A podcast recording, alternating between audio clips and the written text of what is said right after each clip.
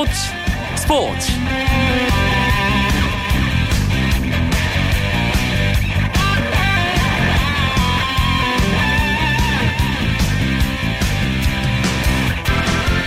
안녕하십니까. 화요일 밤 스포츠 스포츠. 아나운서 이광용입니다. 대한민국 축구 대표팀의 중요한 경기가 있는 화요일입니다. 잠시 후 밤 11시 대한민국이 레바논과 러시아 월드컵 아시아 지역 2차 예선 3차전 치르는데요. 분명히 객관적인 전력에서는 앞서 있지만 레바논 원정이라는 말 속에는 늘 부담감이 자리하고 있습니다. 지난 1993년 이후 우리 대표팀이 레바논 원정에서 이긴 기억은 없습니다. 22년간의 징크스인데요. 우리 태극전사들 지난 기억은 잊고 실력 그대로 멋진 경기 이번엔 승리하는 경기 보여주기를 기대하고 응원하겠습니다. 화요일 스포츠 스포츠는 대한민국 테니스에 대해 제대로 이야기해보려 합니다. US 오픈 테니스 대회에서 본선 1회전을 통과한 대한민국 선수가 있습니다. 바로 정현 선수죠. 한국에 돌아온 정현 선수와의 깜짝 전화 인터뷰 시간 준비했고요. 뒤이어 김은식 작가와 함께하는 스포츠 살롱 시간에는 대한민국 테니스를 곱씹어 보겠습니다. 지금까지의 프로야구 경기 상황 정리하면서 화요일 밤 스포츠 스포츠 힘차게 출발합니다.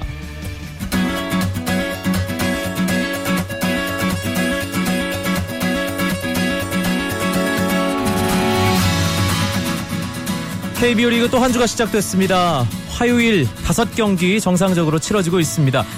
두 경기가 이미 종료됐습니다. 광주 NC와 기아의 경기, NC의 에릭 해커, 기아의 양현종, 양팀 에이스가 정면 충돌하는 대결이라 큰 관심을 모았는데요.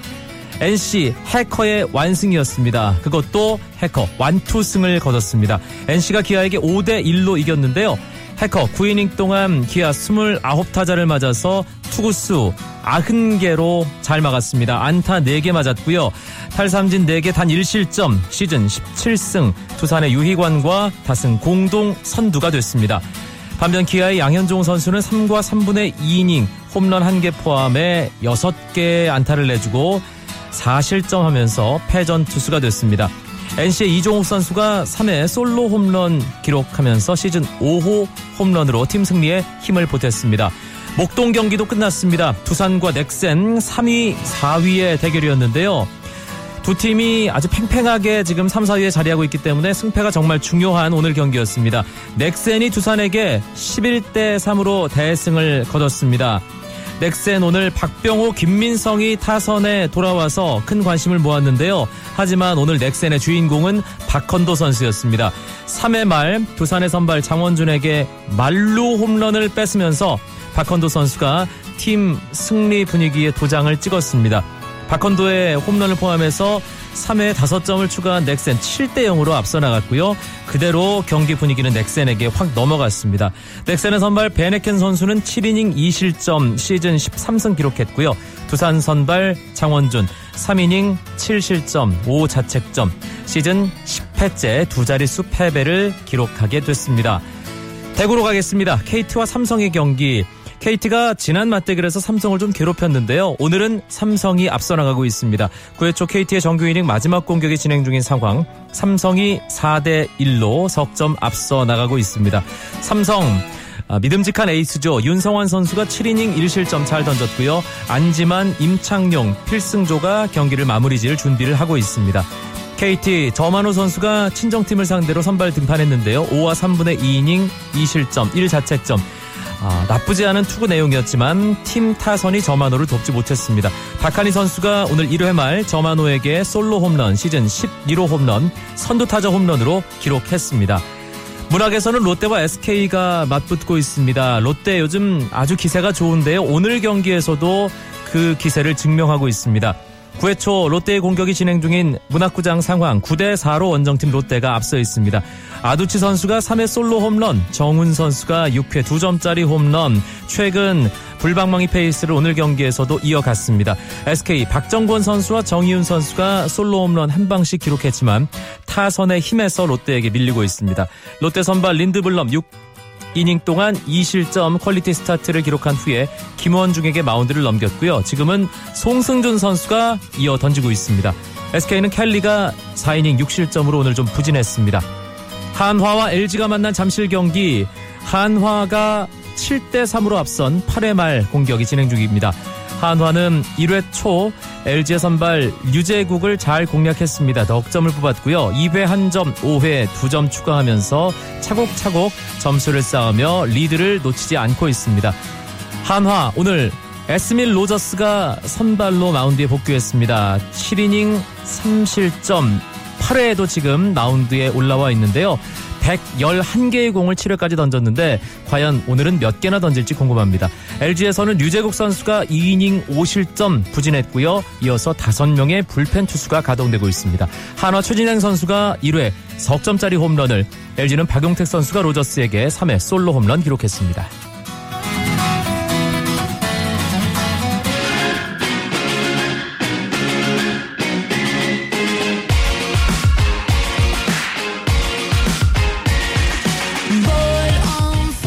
한 주간의 스포츠 화제 인물을 만나보는 화요 초대석 시간입니다. 앞서 예고해 드린 대로 대한민국 남자 테니스의 예비 전설, 지금은 희망, 정현 선수 초대했습니다.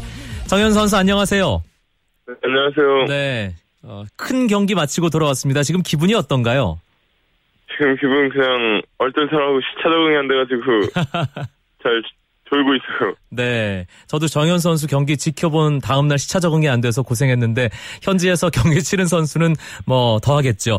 US 오픈 테니스 대회 어, 참 많은 분들이 기대를 했습니다. 일단 그랜드슬램 대회 첫 승이라는 어, 성과를 네. 거뒀는데 어, 대회 앞두고 컨디션이 괜찮았다면서요. 어땠습니까 기분이? 네, 일단 시합 전에 뭐 투어 대회를 한 4개 정도 뛰면서 컨디션 유지를 계속 잘 해왔고 뭐 저도 그랜드슬램에서 1승하고 싶은 마음에 악착같이 시합에 임했던 게 아마 좋은 성적으로 이어졌던 것 같아요. 지금 생각해 보면. US 오픈 1회전 상대가 호주의 제임스 더거스였습니다. 세계 랭킹 95위. 정현 선수보다 랭킹은 낮은 선수였지만 그래도 만만치 않은 상대라는 평도 있었는데 네. 상대에게 세, 3세트 동안 단 6게임만 내주면서 정말 완벽한 승리였거든요. 어, 경기 치르면서는 어떤 마음이었을까요? 뭐 시합 들어가기 전에도 그렇고 시합 들어가서 계속 긴장돼서 몸이 그날따라 좀 무거운 걸 느꼈는데 상대도 뭐 그랜드슬램 경험이 없다는 걸 서로 잘 알고 있었기 때문에 뭐 좀만 하면 기회가 있다는 것을 느꼈고 상대도 긴장한 나머지 몸이 많이 무거웠었는지 네. 더좀 쉽게 이길 수 있었던 것 같아요. 아 그렇게 세트 스코어 3대 0으로 더거스를 이기고 2회전에서 네. 정말 강한 상대를 만났습니다. 아, 스위스의 스탄 바브링카. 그 이름 들으면 어떤 기분이 들지 맞닥뜨렸을 때 사실 그게 좀 궁금하거든요. 바브링카와 이회전에서 만난다는 그 사실을 알았을 때. 뭐 시합 들어가기 전까지도 실감나지도 않고 그 선수는 뭐 저가 동영상이나 TV에서만 보던 선수를 직접 그렇게 큰 대회에서 이렇게 빨리 할 생각은 저는 꿈에도 하지 못했고 아직 준비도 안 돼 있는 것 같은 느낌이었는데 그래도 막상 시합 들어가고 보고 시합을 잘 마무리해서 좀 다행인 것 같아요. 제가 그 경기 이제 웜업부터 쭉 지켜봤거든요. 네. 1세트 초반에 뭔가 좀, 아, 이 힘든가, 역시 안 되는가, 이런 생각이 있었는데, 그 세 게임 연속으로 내줄 때 어떤 생각을 했는지 궁금합니다. 일단, 저는 시, 들어가서 시합이 끝날 때까지 저는 저가 시합한 걸 잘 기억하는 편인데 그날따라 뭐 너무 긴장을 했는지 시합 끝나고도 그 0대 3까지의 기억이 지금도 잘 나지가 않아요. 아 복귀가 안 돼요 그 경기는? 0대 3부터 기억이 나고 0대 3까지는 기억이 잘 안 나요. 네. 그래도 어, 차근차근 바브링카 서비스 게임도 빼앗고 타이브레이크까지 가서 세 세트 모두 타이브레이크 승부였거든요. 네. 조금만 더 하면 되지 않았을까라는 아쉬움 지켜보는 입장에서도 들었는데 정현 선수 본인은 어땠나요? 일단 그래도 거까지 6대 7까지 간 것은 한편으로는 만족하기도 하고 한편으로는 아쉽긴 한데 그래도 뭐 그렇게 그랜드슬램 우승자를 상대로 3세트 타이브렉 간 거면은 뭐 지금 현재로서는 만족해야 되지 않을까 생각해서 좋은 쪽으로 생각하고 있어요. 네, 아 이길 수도 있었는데 저는 개인적으로 욕심이 났는데 정현 선수는 일단 타이브레이크까지 물고 늘어진데 만족한다. 예, 다음이 네. 또 있으니까요. 어, 대회 끝나고 와서 아버지인 이3109 정석진 감독님 어떤 말씀 하시던가요?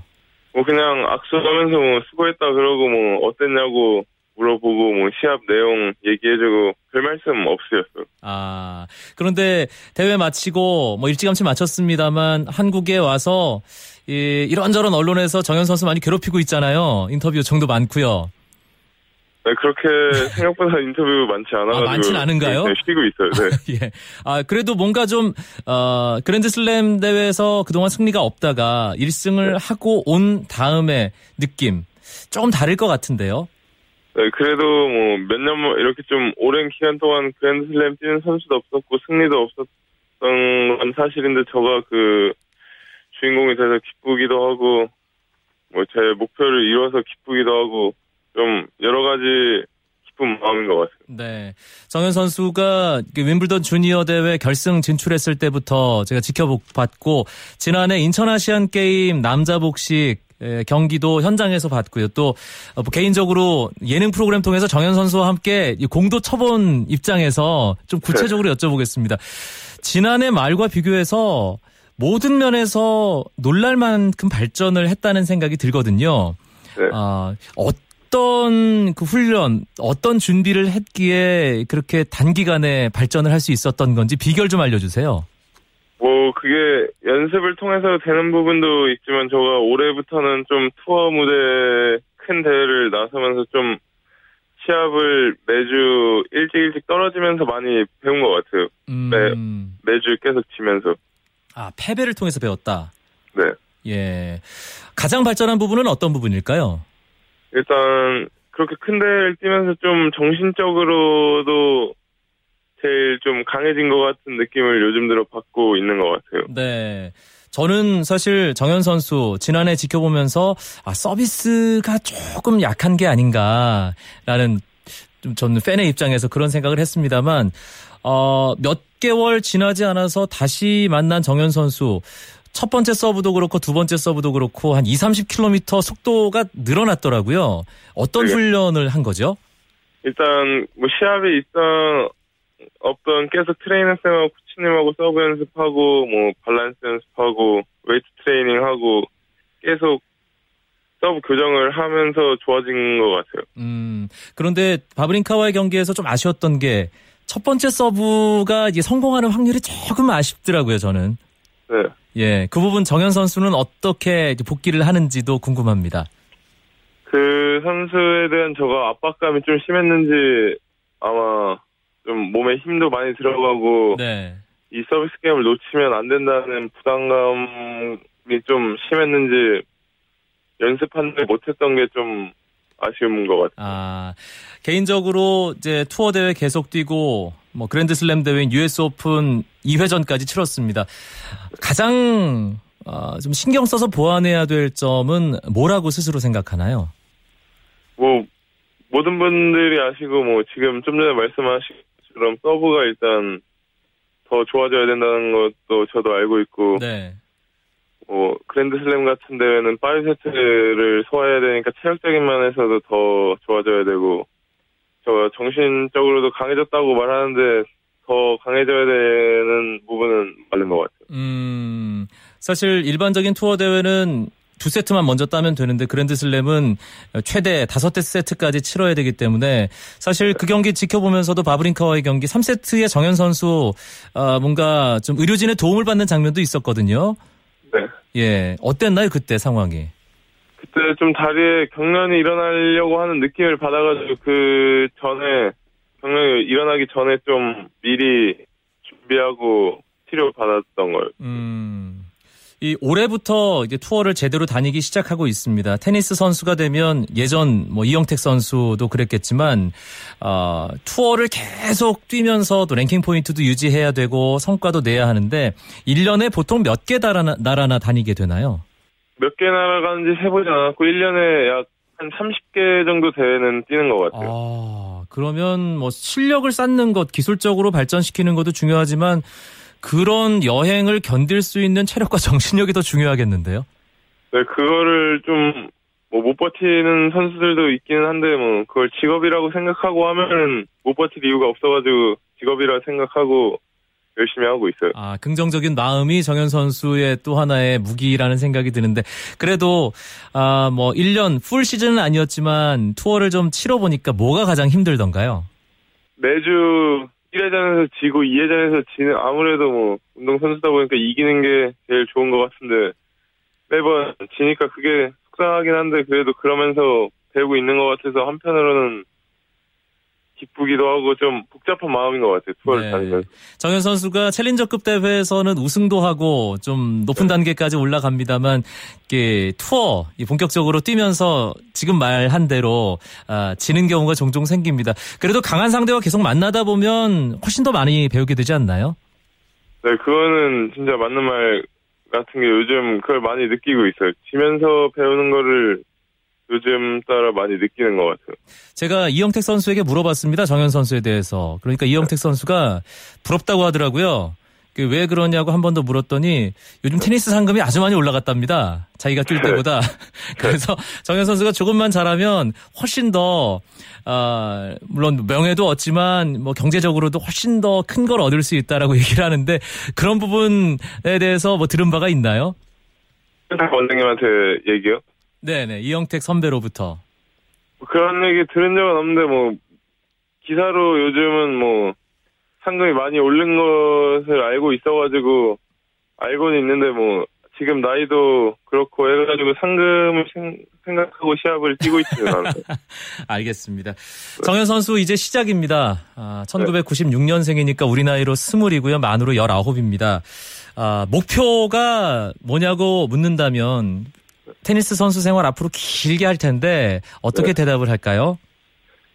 뭐 모든 선수들이 아마 같을 것 같긴 한데 저도 테니스 인생이 끝나기 전에는 한번 그랜드슬램 그 큰 코트에서 시상식 한번 해보고 싶은 게 제 최종 목표예요. 아, 시상식이라면 일단 4강 안에는 트로피를- 최소 들어야 결승전을 네. 치러야 되는 거죠? 결승전에 그 콘- 코트 안에서 한 번은 해봐야죠. 네. 그럼 세계 랭킹은 몇 위까지 정도 내심 기대하고 목표하고 있습니까? 랭킹은 생각 안 해봤는데 뭐 그 정도 되면은 top 10 안에 들지는 않을까 생각하고는 있어요. 아, 뭐 듣기만 해도 기분 좋습니다.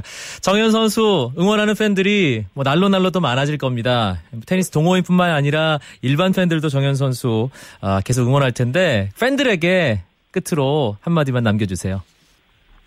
여태까지 많은 분들이 뭐 응원해주신 거 알고 있고 그 덕분에 저가 지금 잘하고 있는 것 같아서 정말 기분도 좋고 이제 앞으로 더 좋은 모습 보여드리려고 열심히 할 거고 좀 더 지켜봐 주셨으면 좋겠어요. 네, 저도 테니스 팬의 한 사람으로서 정현 선수 응원 많이 하면서 지켜보겠습니다.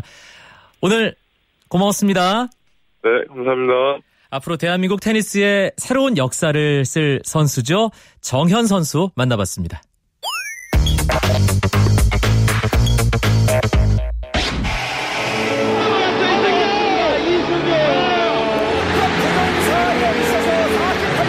단단히 1위로 올라서는 우리 대한민국의 김연아 선수입니다.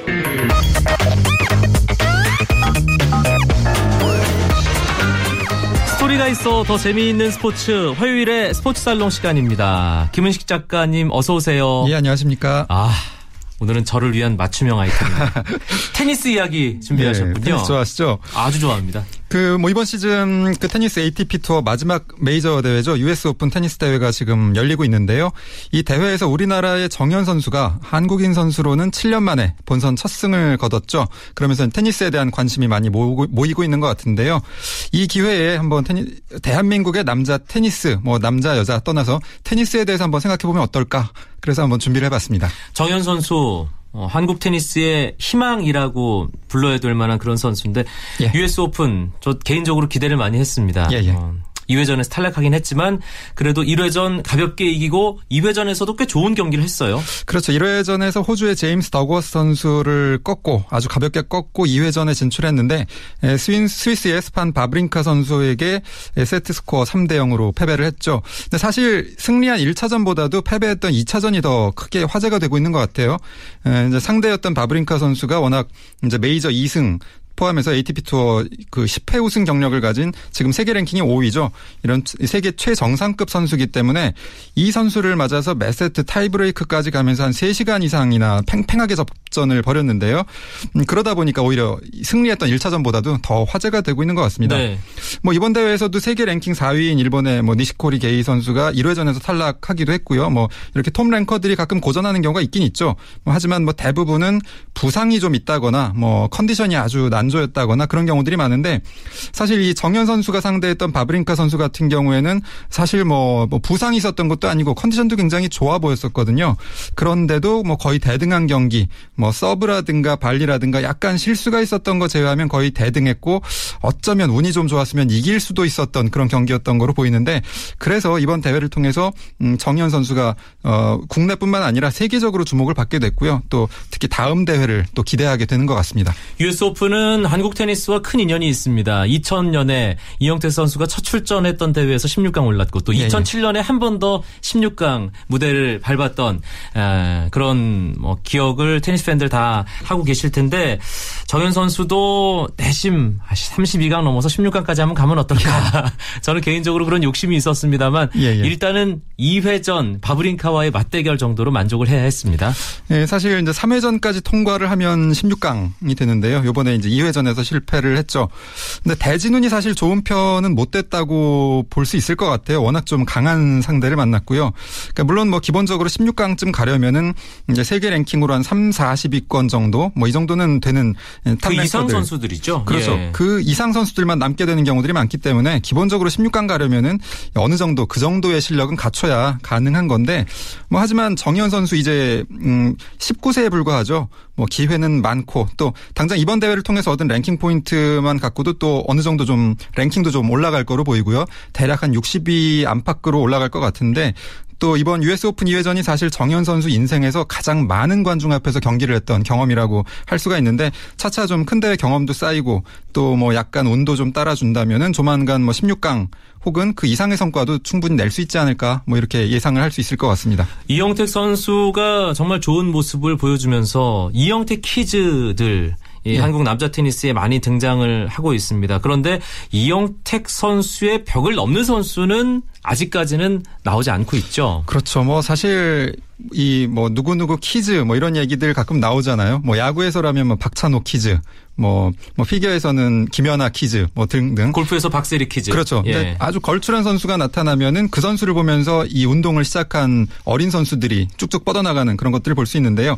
2000년대 내내 사실 이형택 선수가 뭐 샘프라스, 뭐 앤디 로딕, 레이튼 휴이트 이런 뭐 세계적인 선수들하고 명승부를 벌이면서 활약하는 모습을 보면서 많은 어린 선수들이 테니스를 시작을 했고요. 음, 그 선수들이 이름을 알리기 시작한 게 대략 한 2010년 안팎부터였던 것 같습니다. 어, 작년에 정현 선수하고 한 조를 이루어서 아시안 게임 복식 금메달을 땄던 이명규 선수 대표적인 경우라고 할 수 있는데요. 이 선수가 91년생인데 음, 이 선수가 고2였던 2009년에 최연소로 국가대표팀에 선발돼서 지금 대표팀 주축을 맡고 있기도 하고요. 또 이 뭐이 뭐 이제 이명규 선수 같은 경우에는 부상이라든가 약간 뭐 여러 가지 사연 때문에 지금은 좀 랭킹이 밀려 있습니다만 한때 뭐 정현 선수 못지않게 기대를 모았던 바가 있고요. 지금 이제 오늘 얘기했던 그 정현 선수 96년생인데요. 이 선수하고 이제 한꺼번에 같이 좀 주목을 받기 시작했던 선수가 97년생 홍성찬 선수, 또 98년생 이덕희 선수 이런 선수들이 이영택 선수를 넘어설 수 있지 않을까 이런 어떤 제목으로 주목을 받기 시작하고 있는 것 같습니다. 홍성찬 선수나 이덕희 선수는 아직 고등학생이죠. 홍성찬 선수는 하지만 뭐 랭킹 세계 랭킹에서 이제 천위 안쪽으로 이제 진입을 하고 있고요. 이덕희 선수도 한 300위권 안쪽 250위권으로 랭크를 하고 있는데 지금은 다 주니어 무대에서 활약 중이지만 앞으로 조만간 성인 무대에서 돌풍을 일으킬 가능 가능성이 있는 선수들로 주목을 받고 있습니다. 이영택 선수도 대한민국 테니스 역사상 최고의 선수지만 사실 세계 랭킹 36위가 최고 랭킹이었습니다. 예, 예. 아, 지금 뭐 일본의 니시코리 세계 랭킹 4위, US 오픈 지난해 결승 올라간 뭐 그런 성과 혹은 여자 테니스 중국의 리나 같은 그런 세계 top ranker 선수가 대한민국 테니스에도 배출됐으면 한다는 게저 아, 같은 테니스 팬들의 간절한 바람이거든요. 그렇죠. 어, 사실은 우리나라 선수 중에 최초로 세계 수준에 올랐다고 할 수 있는 선수는 이제 여자 선수인데요. 81년도에 이덕희 선수가 최초로 메이저 대회인 프랑스 오픈 여자 단식 16강에 진출을 한 적이 있고요. 또 82년도에는 그 당시 세계 랭킹 1위였던 빌리진 킹. 뭐 이번에 공교롭게도 정현 선수 2회전 펼쳤던 경기장 이름이 이 선수 이름을 딴 그런 코트였었는데요. 어, 그러면서 세계 랭킹 34위까지 올라간 적이 있었고요. 그 뒤에 음, 유진선 선수였죠. 세계 무대에서 큰 빛을 보지 못했지만 아시아에서는 아주 독보적인 최강이었는데 86년 아시안 게임 4관왕에 오른 유진선 선수가 있었고 그 뒤에 이제 이형택 선수가 두 차례 US 오픈 16강에 진출하고 또 2003년에는 한국인 최초로 ATP 투어 우승을 한 적도 있죠. 네. 그래서 세계 랭킹 36위까지 오른 적이 있는데요. 예, 이번에 정현 선수가 이제 19세 어린 나이에 US 오픈 1승을 거두고 또 세계 랭킹도 한 60위권 안팎으로 진입하게 될 거로 보이는데 이런 돌풍이 몇 차례 더 이어지고 또 자극받은 어린, 선, 어린 선수들이 더 노력하고 이렇게 하다 보면은 어, 조만간 지금 말씀하신 뭐 세계 랭킹 4위 니시코리 선수 또는 3위인 중국의 리나 선수 이런 선수 못지않은 세계적인 세계적인 선수가 곧 배출될 수 있지 않을까 뭐 저도 뭐 예상하고 또 기대를 하고 있습니다. 메이저 대회 결승전에 진출하는 한국 선수 또 그 경기장 중계석에 있는 테니스 캐스터 저, 저 항상 늘 이걸 꿈꾸거든요. 사실 뭐뭐 예. 뭐 박세리 선수라든가 김연아 선수라든가 이런 선수들이 어, 나타날 거라고 그 몇 년 전에는 전혀 예상도 못했었잖아요. 김연아 박태환이 나올 거라고 누가 그렇죠. 생각했습니까? 그러니까 테니스에서도 예. 그런 일이 일어나지 말라는 법은 없는 거죠. 알겠습니다. 아, 테니스 관련해서 아주 기분 좋은 상상하는 것만으로도 즐거운 시간이었습니다. 예. 스포츠 살롱은 늘 음악으로 마무리하는데요. My Chemical Romance의 Na Na Na 아주 신나는 곡 띄워드리면서 오늘 시간 마무리하겠습니다. 김은식 작가님 고맙습니다. 네, 감사합니다. 내일도 9시 30분에 찾아뵙죠. 아나운서 이광용이었습니다. 스포츠 스포츠!